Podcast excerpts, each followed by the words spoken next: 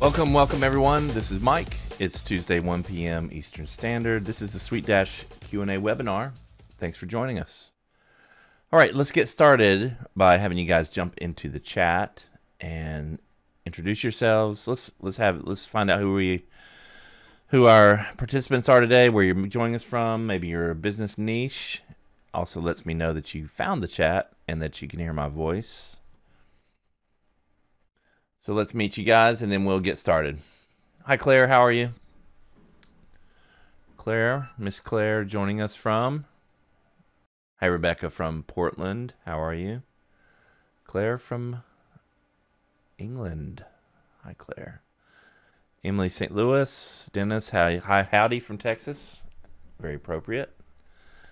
And Matt from Houston, CPA firm. Nice. Okay. And hi, Rebecca, travel agent or advisor, and Kayla from New Hampshire. Awesome, all all over. So very good to meet all of you guys, and and those of you that are also out there but not chatting yet. Uh, that's no problem.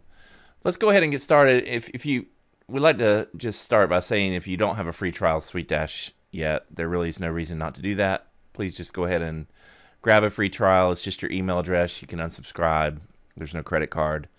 Uh, along the way, the learning documentation is the learning resources that are available to you are the documentation at help.suitedash.com the academy you can find at academy.suitedash.com you can access the wizard program uh, which is a real live human human wizard SuiteDash wizard uh, that is a reasonable price but some sessions are uh, complimentary when you upgrade from a free trial to Thrive or Pinnacle.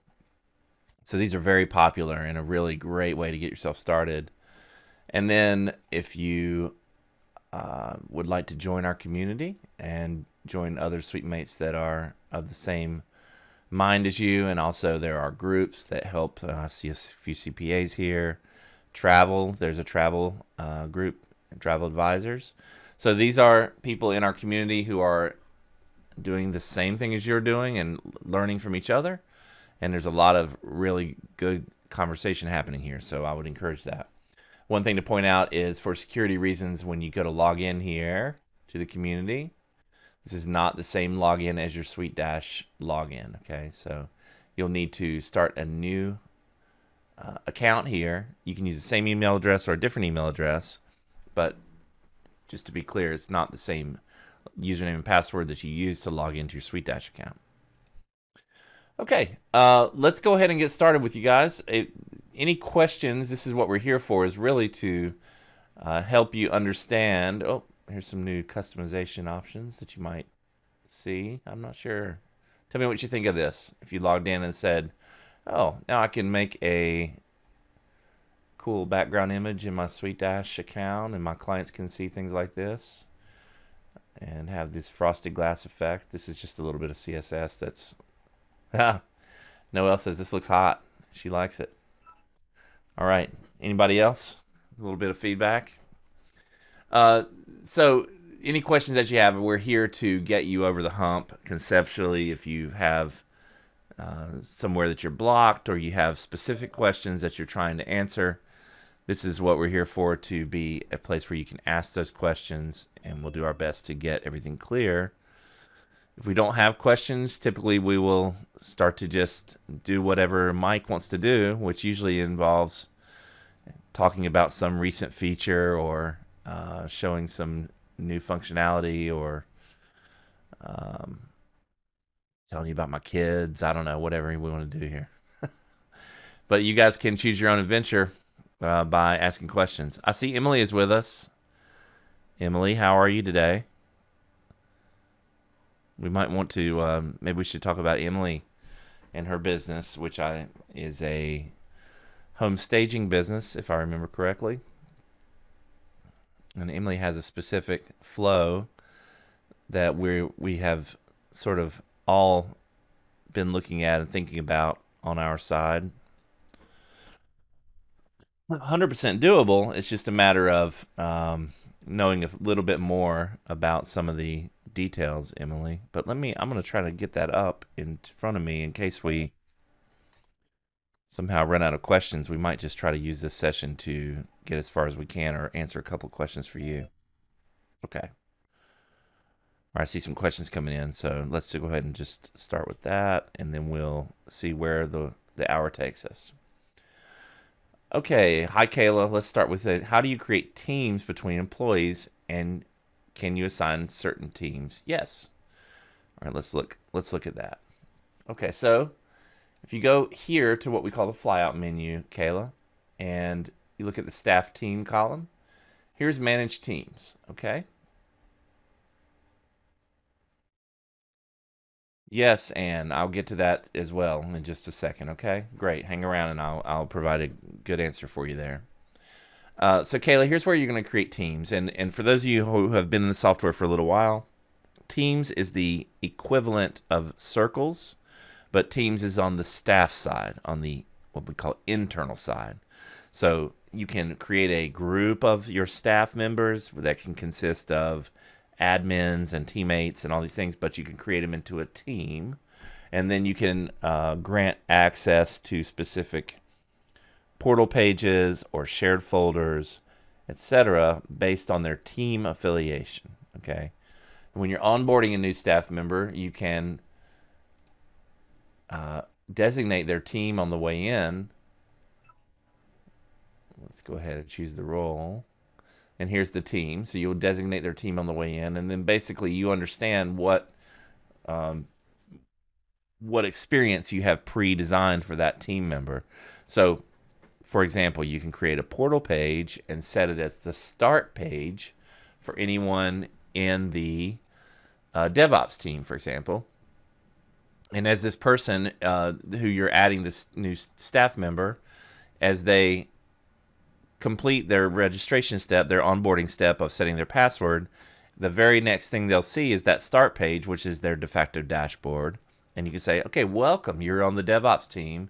And you can create an entire dashboard there, in including using uh, dynamic data placeholders for staff custom fields to create a DevOps team dashboard that feeds back dynamic data from that individual person's profile. And so a good example of that, I don't have an example of a staff dashboard here, but let's just be clear and look at, I'm to go quickly. See, I'm going into portal pages here, and I'm to access my list of portal pages. Uh, after I log in, I will.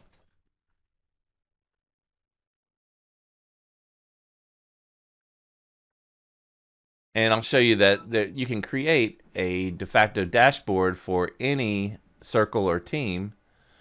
Uh, and I'll call this in the payroll dashboard. Okay, so let me close this. But you'll see here that I've assigned this portal page to the payroll circle, but see I can also assign it to a team.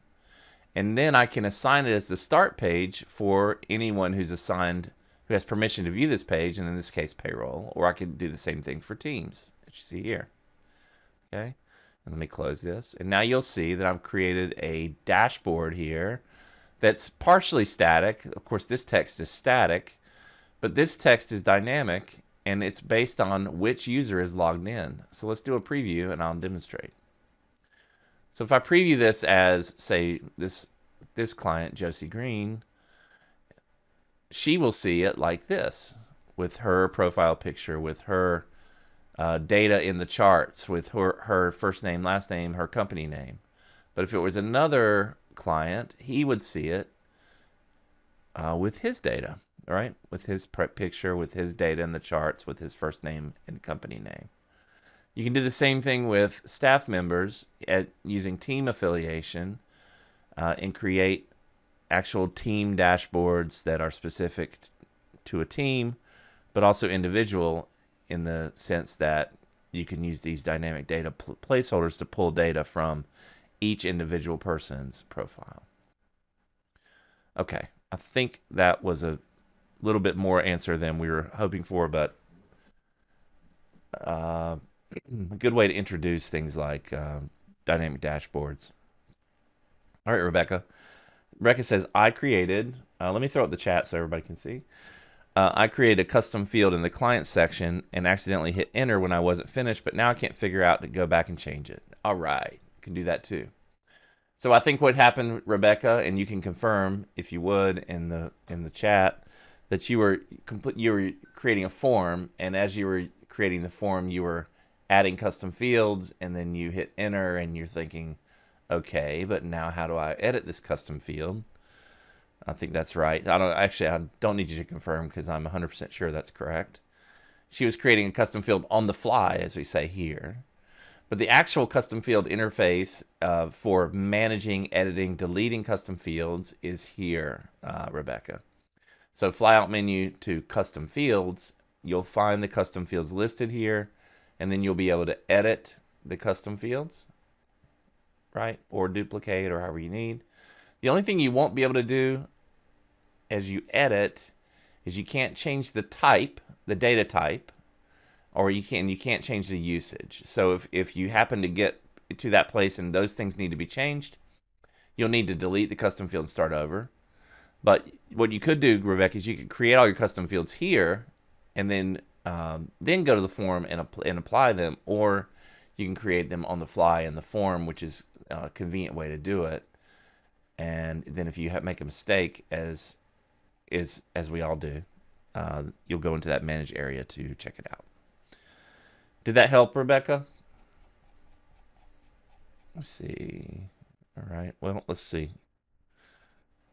Yes. Okay, great. Yes, Rebecca, good.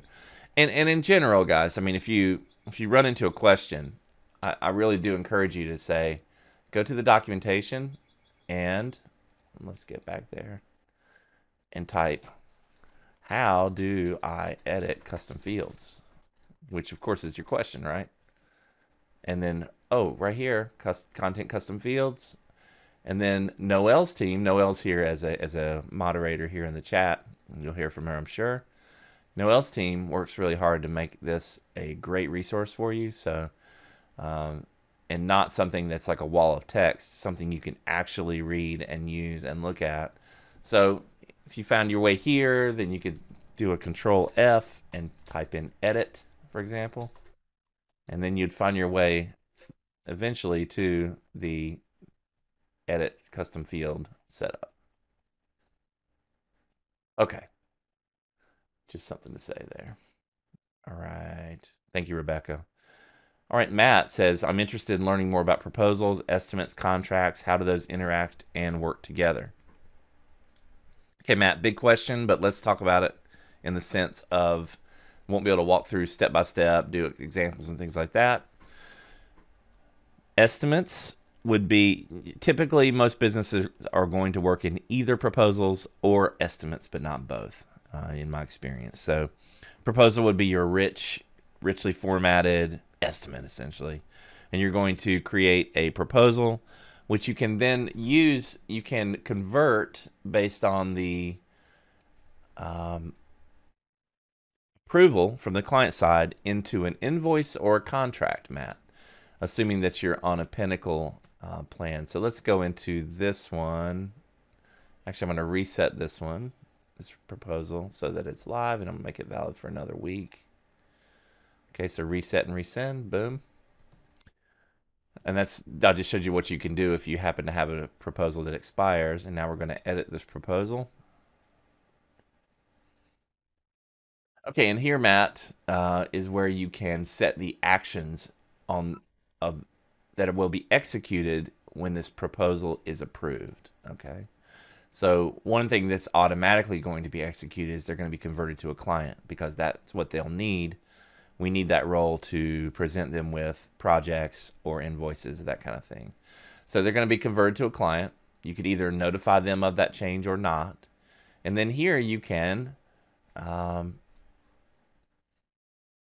convert to invoice. So you could take the amount of the proposal and automatically convert this to an invoice, set a title, relative due date, available gateways, all the things that you'll need and then you can even redirect the client immediately to the invoice um, to payment. So proposal, when it's approved, you can basically set up an automatic next path to the invoice. Uh, you can also generate a contract from the, or a document, and we now call these. So you can generate a document for signing that comes from the data of the proposal, meaning the amount of the proposal, which you would have set up in the in the document template, or uh, the data from the contact is the data source. So these are all automations, and that's why you're seeing things like relative due dates and templates that include um, uh, data placeholders and things like that. So the idea is always that we want to be able to use this automation today on uh, December 7th and also on August 7th and also on October 7th without making any changes. So everything that you'll see in relation to automations will have some relative dates or some mechanism that allows it to be used over and over and over again. Uh, in the in one of those is document templates, one of those is invoice generators, recurring generators, all these other things. Uh, if you use estimates, Matt, essentially it's a line item estimate that if it's approved, it's automatically converted to an invoice for payment and they can immediately pay that. Uh, but in general, they don't work together. Proposals, estimates, contracts, invoices don't work together in some definable single uh, paradigm. It's it's based on how you need it, and it's as flexible as it can be to accommodate whatever workflow you are seeking. Okay. Uh, Anne has a question about CSS. Good, Anne. Let's go to the help documentation. And if you come here and type in CSS, uh, first thing you'll see is custom CSS snippets. Okay. And what you'll find here is first instructions about how to access custom CSS, turn it on. But then secondarily, you'll find a, a list of commonly requested um, changes to the platform. Like I want to hide, the ask in the sidebar footer. Or I want to change the primary button color. All these things, it's, they're described here. And for each one of them, you can just copy the CSS code and go paste it into your custom CSS uh, field and save, and that will take effect. And so we add to these as much as uh, whenever they're requested, and even this one, use a custom font. So if you want to import, say, a Google font and apply it system wide, it might look something like this, like in this account, where you'll see this entire account is converted to Montserrat and it's using it's all done only with custom CSS. So here, just this little line of code, we're import, importing the font from Google Fonts and applying it across all the major CSS selectors. Okay. So there you go. And that, that would be a place to start. If you need deeper CSS than that, typically uh, any any competent web developer, HTML developer can help you with that. But I don't think you'll need much more than that. Okay, thank you, Rebecca. Thank you, Noel. Claire says, I would like to understand how to resize photos so they aren't so large. I can make them across the page. Where can I find the resize to make them smaller? So, Claire, I think you mean in the uh, page builder. Let me see if I can get to. I'm in one right here. I think good. Okay uh, proposals or, uh, the block builder. I'm not sure which one you're after, but you can, when you add an image, you can set the width and height right here, Claire, right? Or you can say, I want to allow this to responsively resize, which will set this image to full width, 100%, and it will resize itself based on the width of the browser or the page uh, but you can manually set a either a 90% or 80%, or you can set a, a value in pixels there. Okay, I think that answers. Yes, Tracy, CSS. Yes, Tracy, allowed to change your whole portal to her font. Very good. Thank you, Tracy. Good job. Okay, and can a client send a message to a team? Uh, yes, Kayla, if you allow it if you allow it. So let's go to messaging and just talk about um, what that looks like in the real world. But you can control what a client, who a client can message. And the way you can do that is in settings. Okay, so from settings, you can restrict messaging for contacts to only their coordinator, or you can designate staff to whom contacts can message. If you do that, you can select the team here, right? Or you can select just an individual staff. You can even allow clients to contact each other if that fits your business plan. I don't know many business plans that it does, but it's it's something you can allow. It, it, it's not allowed by default, but you can override that. Okay. And then you can uh, select who will be notified when the messages are read, uh, like read receipts. Okay, Tracy says, What do you suggest for how to use proposals? It seems we can't link pricing into the proposal to generate an invoice, so we'd love to know what workarounds people are using. I think, Tracy, you're referring to the ability to have items in a proposal that can be checked yes, checked no, and the total of the proposal would change based on their selections. Let's confirm that first so I know I'm going in the right direction, but I think so, right? Exactly. Need items in detail in the proposal. So, Tracy, we don't have that at the moment. We have an individual, a, a single price for the proposal. So the proposal is presented, it's got a single price, it's a yes or it's a no. It's very black and white in that way. Uh, we definitely do plan to of course, yeah, definitely, definitely understand the use case and that it's it's it's very very needed. So we definitely have plans to move in that direction to add, and in fact, I could show you the mock-ups of how it's all designed, and it's already designed. It's already waiting in the in the in the wings, ready to just put on the conveyor belt and go down the line and get worked on and get developed. So uh, it's not something that's a new idea for us or that we're just realizing. It's been realized for quite a while. Um, but it's just waiting. You know, it's just it's kind of waiting for the team to get to it. So we 100% understand. I, I really am happy with the with the mechanisms that we've developed to address it. It's even more elegant than anything I've seen. Uh, meaning it allows you to create items, yes, but also add-ons, add-on sets that can be associated with items. So that if, for example, they choose package A, you would present them with a a scripted set of of add-ons that were associated with with package A, and the same with package B, package C. So it's even more. Um, it's it's more functional than most that I've seen. Yes, and it's it's very elegant the way it's built and designed. So I 100% know that you'll be happy with it when it gets there. That's the best I can say. Yeah, that's the best I can say.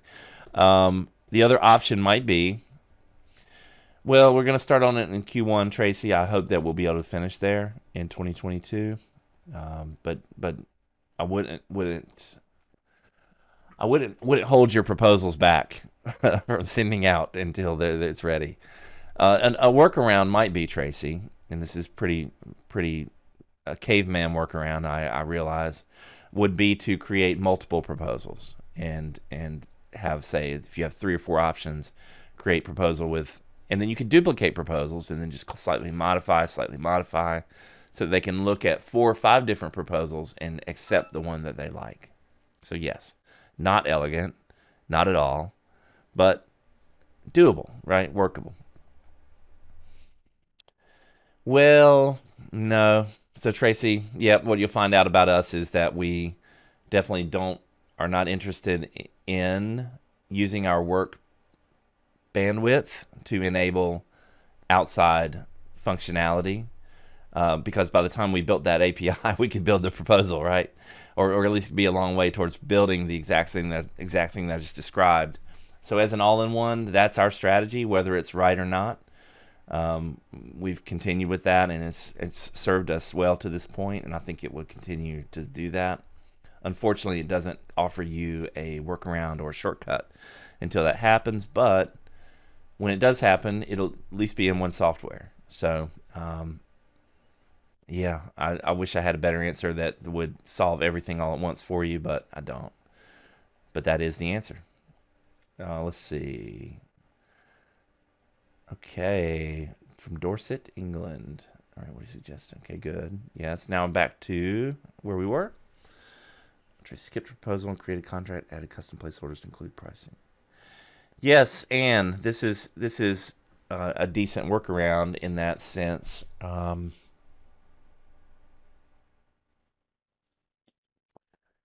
but still a single a single data source that's moving from the proposal. So you, what I think what Anne's doing is is um, taking the value of the proposal and and and inserting it into a con- a contract template or what we we're now calling a document template to uh, include the pricing. But I'm not sure how that would be dynamic beyond that. Anne, maybe you are commenting below. I'll look. And Noel, good answer. Exactly what I said about the image block. Okay, thank you. And Tracy saw that.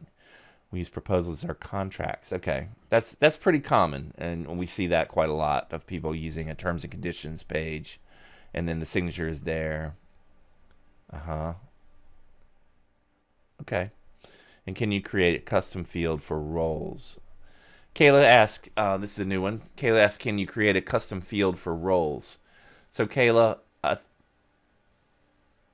the answer is no, as I understand your question, but I want to clarify a little more.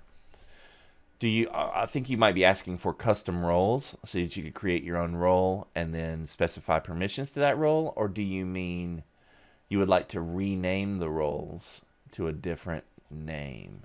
Let's see what Kayla says. So to set up session time. I was going to sign Yeah. Well, we are automatically do that, Kayla, but we don't have a mechanism for you to specify that amount. But it's it's a similar as best practice according to HIPAA and other uh, privacy networks. Customize roles, so add roles. So Kayla, no, we don't have that. Our roles are pretty static at this point. Uh, there are we try to offer settings that allow you to enable or disable some of the functionalities and to to extend the roles in certain directions or prevent the roles in certain directions. But no, we don't have the ability to add roles. Now, let me continue and and ask Kayla. So the functionality you're after, do you is it internal or is it an external role? My guess is you're wanting to bring in some kind of collaborator or partner side, like a third leg of your business, a third angle or a vendor is usually the, the source of this question. Maybe you can answer that, uh, and I'll um, try to work through some more questions until then. All right, let's see. All right, good. Switch from contracts down, Tracy. Yes. Yes, and Tracy, uh, so we we as of even today, our nomenclature for contracts is changing to documents.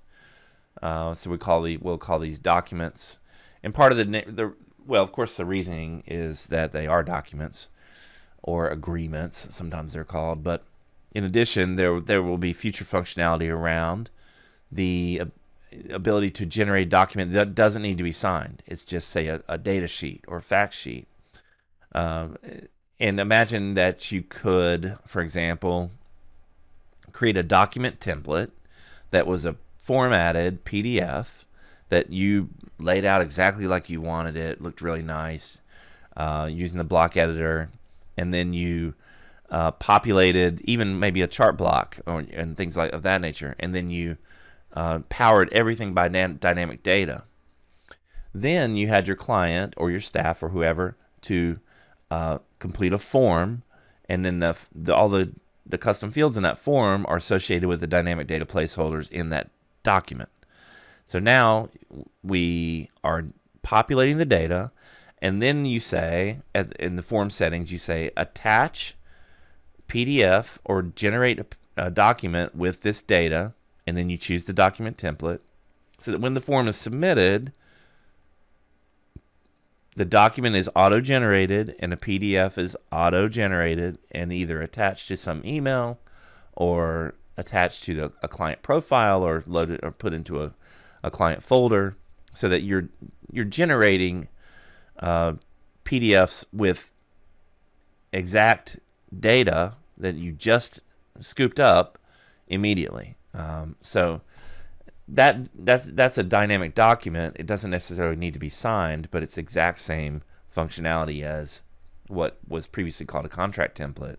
So now we call those document templates, and you can you will be able to opt in the future Uh, does this need signing by anyone? Okay, yes or no? And if yes, okay, who needs to sign it? How many people need to sign it, etc. So that's the direction we're moving, and that's the reason for partial reason for the name change. Yeah. Uh, Matt, yes. Matt says, is there a way to view contracts and/or proposals within the client's profile? Uh, okay, sorry, Matt. I th- I thought you might have meant as the client. I, I see. I see now that it probably is different. Um, I'm going to show you the impersonate functionality, but I don't think that's what you're after. I think what you're after is the ability to see it, see those those items from the what we call the contact dashboard which is sort of the blown up data of the client. Uh, we are moving towards the ability to see everything that is available to us uh, related to the client in that particular place. Uh, and I'll go there now. And in, in, fact, there's a complete redesign of this contact dashboard uh, in the works. But I think this is where Matt was heading, and he can uh, clarify that or verify. But here, Matt, is what you, you're meaning. So billing, what you would love to see is contracts here and proposals and all those things here as well. And yes, that is definitely on our roadmap and in our plans. Not quite yet. Okay. Um, Kayla says, can you add relative dates for client tasks in flows? Not in flows, but in task templates, Kayla. So um, yes, but not in flows. Relative dates. If you mean flows proper, like these flows that are meant to be uh, forms and and onboarding steps, really.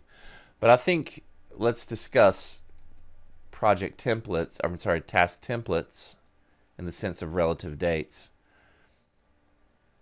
I'll start moving in that direction. I want to scroll down and see what we have here. Okay,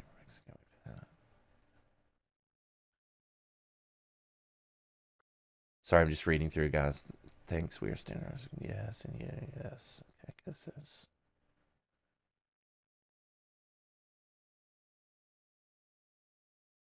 Mm-hmm. Okay, Matt. Good. Matt's Matt's clarified. That's what. That's the direction we're heading, Matt.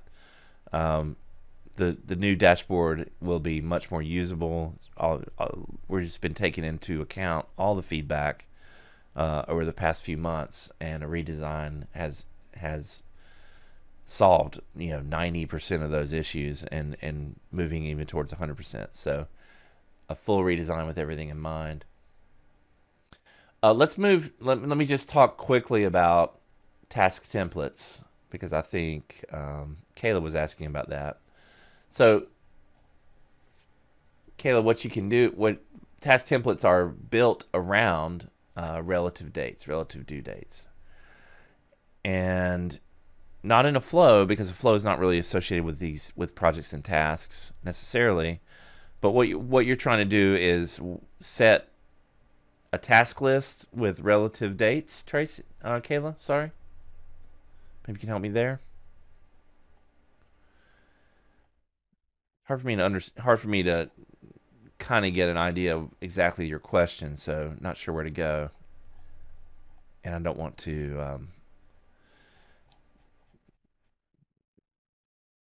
all right, let's let's talk to Anne. Anne says until we hear from Kayla, if we do. Oh, okay, Tracy. Yes, you need relative dates.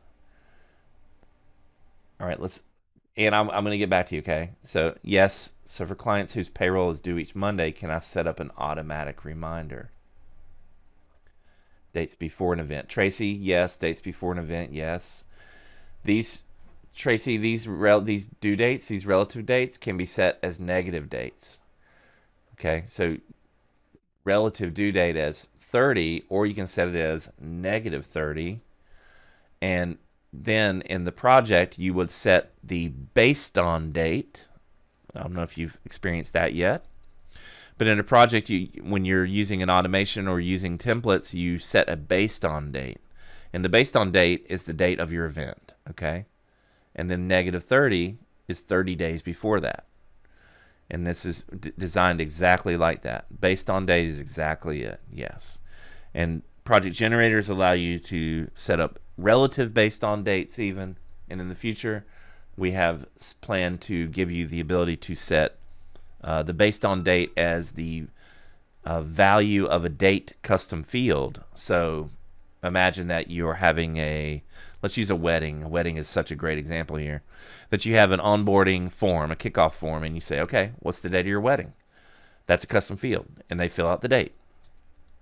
October 30th, 2022. Okay. Well, then you trigger the project generator, and the project generator is set up to set the based on date as the value of the custom field, which of course you just collected as the day of the wedding. And boom, the project is generated. The based on date is set as the date of the wedding. All the tasks from the task templates get generated out as negative values. And then you can build an entire build up set of a build up project essentially with those negative due dates so that you know six months out we have to do this, three months out we need to do that. Uh, so yes, we're we're designing. Uh, in the when you create a project, Tracy. Yeah, so when you create a pro- project, you will. Let's just look here, and you can search the documentation for based on date, and all of it be described. So you have a start date and a completion date, but down here where you choose your template, here's your based on date. Okay. So they can all be different. Your start date, your your estimated completion date. You know, there's this is the flexibility, right? We're not um,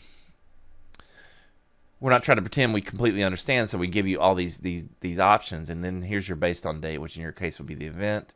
The task template would be here. In your case, you would use negative relative values, and that would work. Okay. Uh, let's back up. you hijacked the question. That's okay, Kayla. Let's let's go back. This is a good one, Kayla, and and I'm not. I don't think we have an exact perfect answer for this one yet. Um, so for clients whose payroll is due each Monday, can I set up an automatic reminder?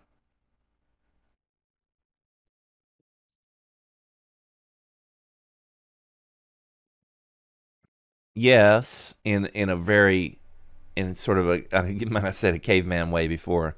No offense to any cavemen or women out there. I don't know why why I chose that, but seems kind of safe. Uh, in a caveman way, Kayla. Um, and the way is, and I, you're not going to like this, but it does work.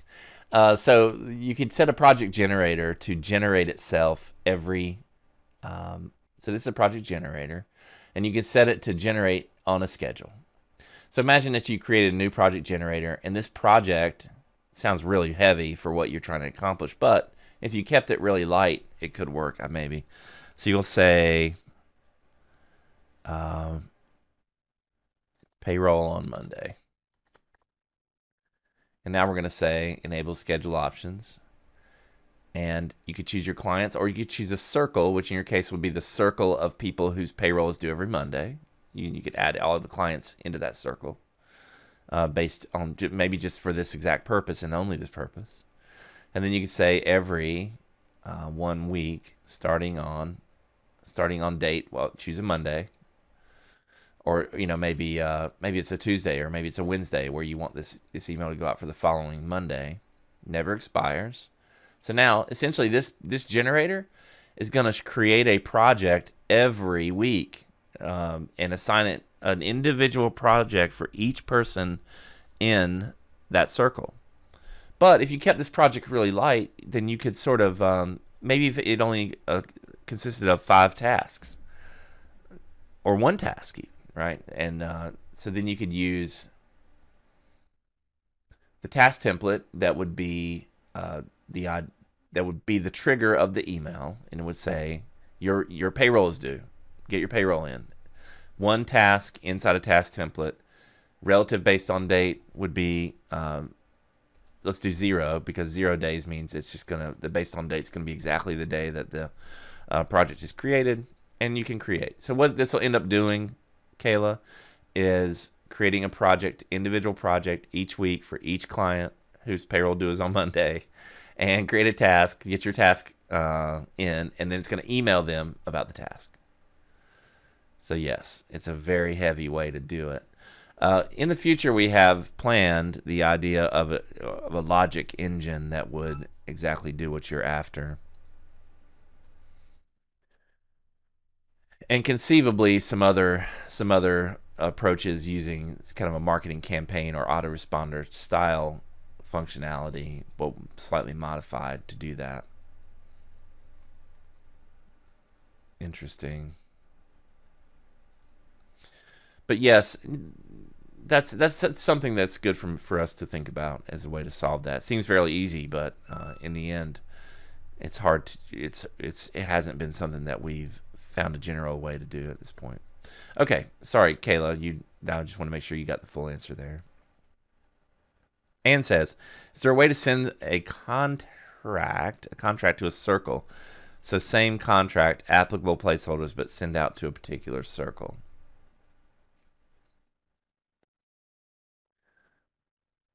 let's look Trace or let's look in. So yeah. So you're gonna add a document. You're gonna select a template.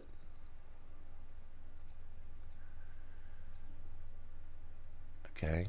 And then um,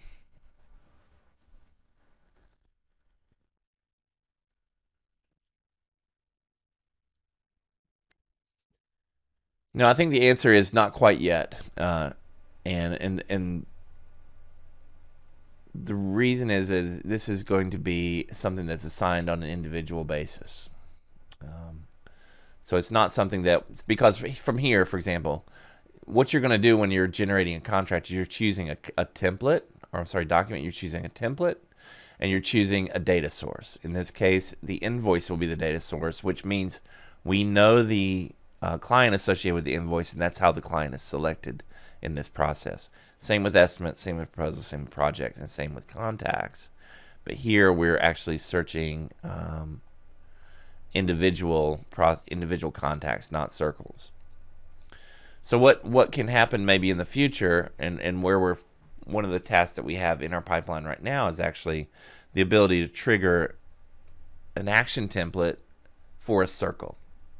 So one thing you can do now, if you create an action template, which is the trigger actions widget, uh, imagine that you created a set of actions and you had a name for it, like send contract. And maybe it just had one action. You can trigger those. You can use those in a single for a single Miss Linda Evans. You could say uh, action apply actions template, and then choose that actions template and trigger it for her individually and in this case, it's add to circle, add to audience. Boom, done. Um, so we're moving in the direction of being able to do this on a circle basis. So in your case, this is something that we recently had um, um, in a wizarding session. Was a question that was this was the perfect answer as well to trigger an action template that you de design for a circle all at one time, and it can consist of one action or ten actions and boom, you just trigger it, and everyone in the circle gets the same treatment. Uh, each one is becomes an individual target of the of the uh, automation. Okay, so this is in our pipeline now, and that would be the answer to your question when that becomes live, right? And definitely would do it exactly like you want. So then you would just create the uh, action template, which would be as easy as let me get there and I'll I'll scroll down a little bit.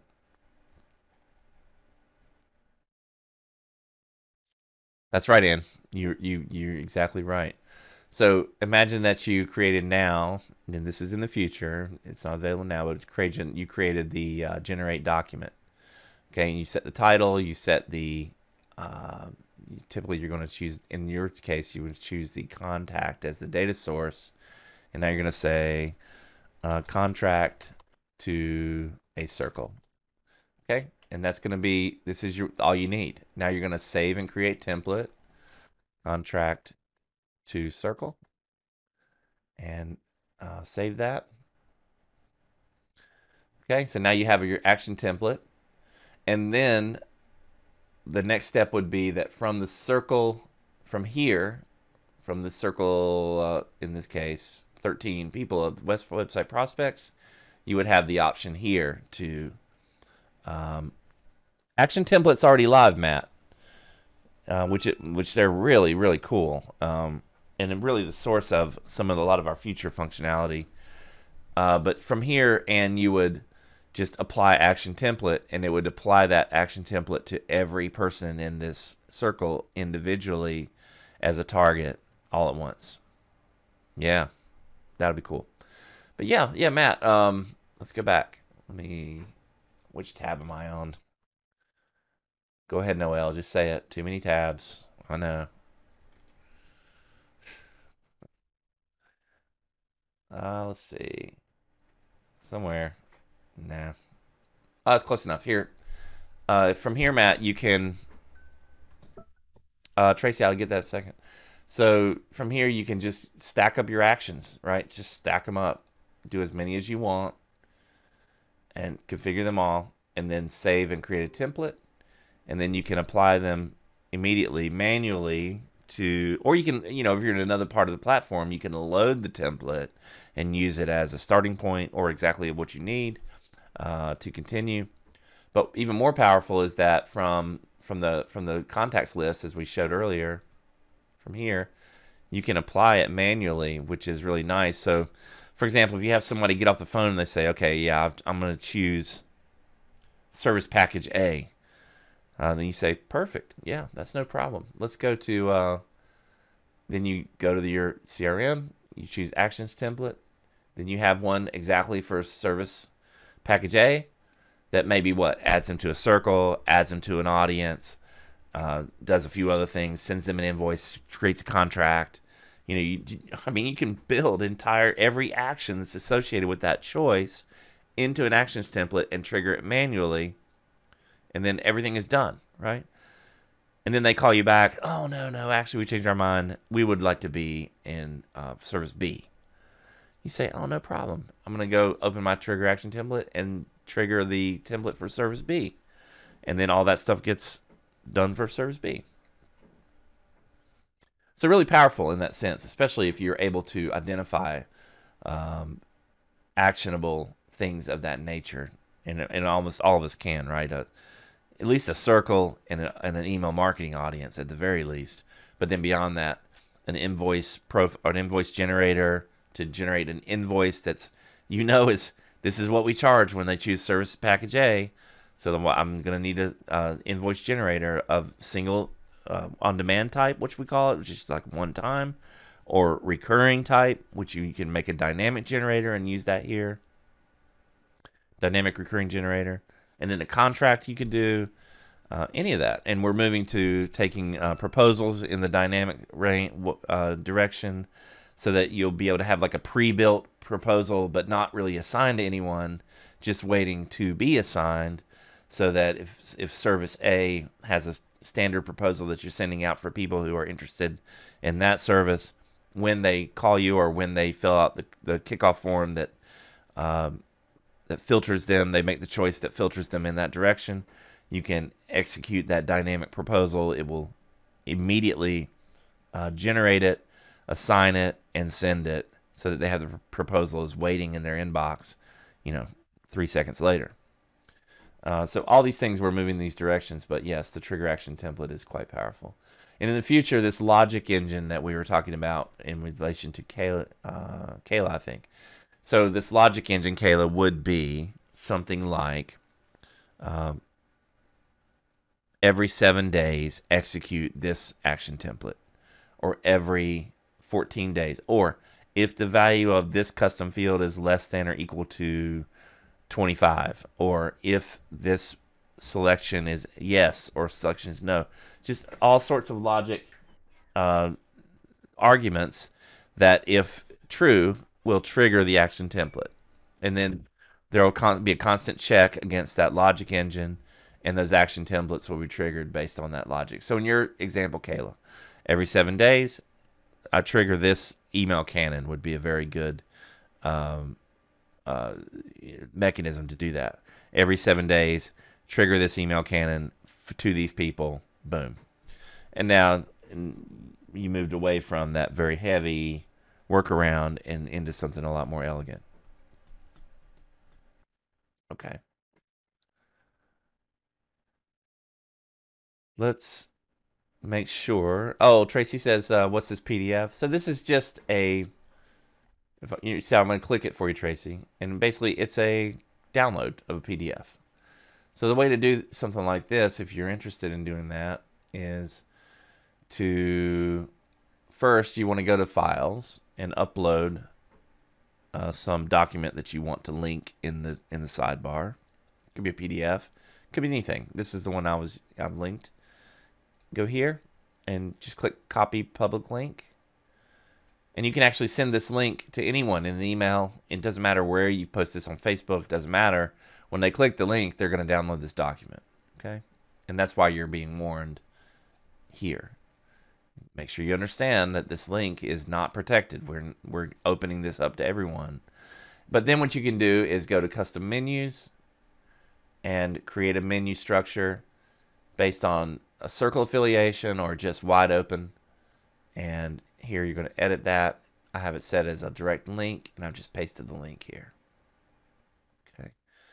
But you can also control, you can do things like control the visibility of this menu item based on roles or based on circle visibility, right? So I might show a PDF about uh, service service package A only to people who are in who are website about website clients. I might show that only to them, and then I might create another menu item that has another PDF or another link or another you know however and I'm showing it to a different circle. So you can completely customize the menu based on role and or circle affiliation or or kind of both actually. And you can use this logic here. So you can show it to this circle unless they're in this circle. Right? So this is stacked logic that can really make things even more powerful. Okay, what, what? Let's see what beauty suggested project. And I'll get back to that. Okay, I think this is it. So Tracy says, and I'm going to work my way back down. Tracy says, what view do you suggest to see progress of all projects we have going on? Uh, so the best view would be, Tracy, the list of projects. Uh, and that's the about that's the best that we have at the moment. Owner view, not client view. Yes. Okay. So you would have this list of projects and the progress bar set here. Now this progress can be set on a programmatic basis, meaning it's calculated from the amount of the number of tasks in a project uh, compared to the number of tasks marked complete. So that's a calculated progress. Or you can set the progress based on a slider where you say, okay, we're about 70% done. Or you can uh, base it on the completion of phases in the project. So for each phase, you can specify when this phase is marked complete, then set the progress percentage to X or Y. And in that case, you can be very, you can kind of override the calculated percentage and um, say when we reach this point of the project, it's we consider that 40% done or however it is, right? Uh, in addition to this is just a way you see it on the owner side, but just be aware that you can also create what we call a project dashboard, right? And you can display this on the client side. And what we can do here is have date stamped updates that you're giving the client so on April 12th, we see that we updated the client here and the client uh, answered back. Same thing here, 22nd, November 30th, November 30th, etc. So um, this is a way that you can display the project progress to the client. And again, you can set this percentage based on whatever you define, or you can have it be calculated. All right, let's scroll back down. And I'm going to get to that question. Tony says, can we customize a time to log out for users? Uh, no, to, oh, sorry, Tori. No, we don't have that, Tori. As in meaning, we do have a timed logout, but it's not customizable. Meaning, you can't set it for five minutes or in your if you choose to set it for five days, we don't have a, a scale that you can define, but it's typically about 24 hours would be a timeout.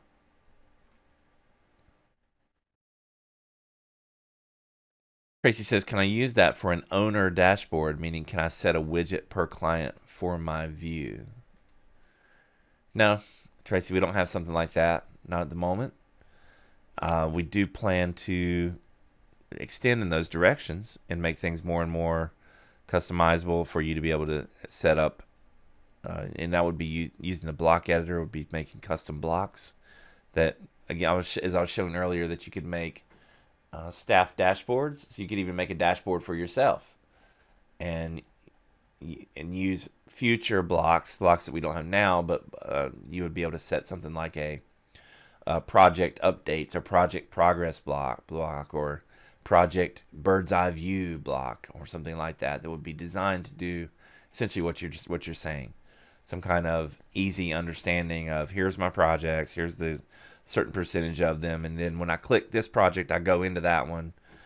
Uh, some easy way for you to get a, a, bird's eye view and then get into it. So that you know that kind of thing would be in the future, but we don't have something built out specifically for that now.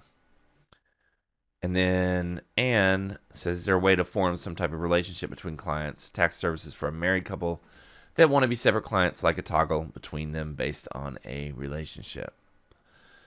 Not at the moment, Anne, but we do have some customers in your uh, position that are tax prep offices or bookkeepers or accountants that will use the company first relationship to define a family. Okay, so instead of a company, they will use that to say, well, this is the family, uh, the Wagner family or whoever. Uh, and then inside that company slash family, we'll have two separate users, one the husband or one the wife, or you know, separate partners, however that works. And that gives you the flexibility also in case there's you know multiple family members in that same company slash family. You can uh, share resources based on a company circle, what we call a company circle. You can you can see that in the documentation. Understand that. We're running out of time, so I'm trying to shortcut here. But this is a workaround that is that is used pretty heavily. Uh, we do plan in the future to uh, implement something that's really based that really takes that concept but focuses it more on the actual use case. And the idea is kind of like a family group that uh, can be used either for that or for uh, other purposes where you need a group of people like also another use case is the travel industry right? Where you have a group of people that are traveling together yet each each one of them needs individual treatment individual logins individual data. Uh, we need to get social security numbers from all of them. We need to get you know passport images and all those things for each one of them individually but they're all traveling the same destination and they have a very similar um, agenda. Uh, so in that sense, something like a family group or a family ring is one of the terminologies we, we might consider would be the way to organize that so that we could share resources or assign resources based on that affiliation, but then also have the individual, the privacy and security of an individual user for each person affiliated with that family group. And if they ever left the group, then they would be on their own. You know, as you as you as unfortunately is quite common in the marriage example. So um, is that something maybe the the company slash family idea could work it might could work for you Anne if you you should explore that because I, I, know that's pretty it's used pretty commonly uh, by our accountant um, niche which is pretty heavy yeah, uh, yeah, Matt. The, I think the family group or the family ring idea is is kind of a neat one uh, in relation to the travel advisors and with the accountant uh, niche as well. So, know, I think it will find its way even into maybe even a franchising style use case. But it's something that's you know we always want to look at these kind of uh, use cases and then try to develop and design some mechanism that uh, is usable by all of them if possible, with some small modifications. But yeah, that's the way that we've always approached everything. Uh, so maybe we'll be able to do it. I think so. We're pretty far down the road on that one. All right, everyone. Thank you very much for your participation today. I hope that this was helpful for you. Uh, we are looking at it at an account here with Montserrat, right, Tracy? Montserrat, what'd you say? Montserrat forever or something like that. Yep. I mean, it's classy, right? It, it, work, it works for here. She loves it. Yes, it is. It's quite nice. Um, we might need to see here payroll service. It looks this this super thin font it has in in italics. We'll need to maybe provide some options for that. But coming soon will be the ability for you to choose um, from Google Fonts. So this will be for you guys who don't want to play with CSS. Uh, that's not your game. You'll be able to do this same exact functionality here with a point and click. Um, just choose the Google font. Say, I want this to be my primary font, this to be a secondary font, and then it'll just happen just like it does here, platform wide. So you can really uh, have another level of customization. Okay, very good. Thanks, everyone. Thanks for your time. Hope you have a great rest of your day. Thank you.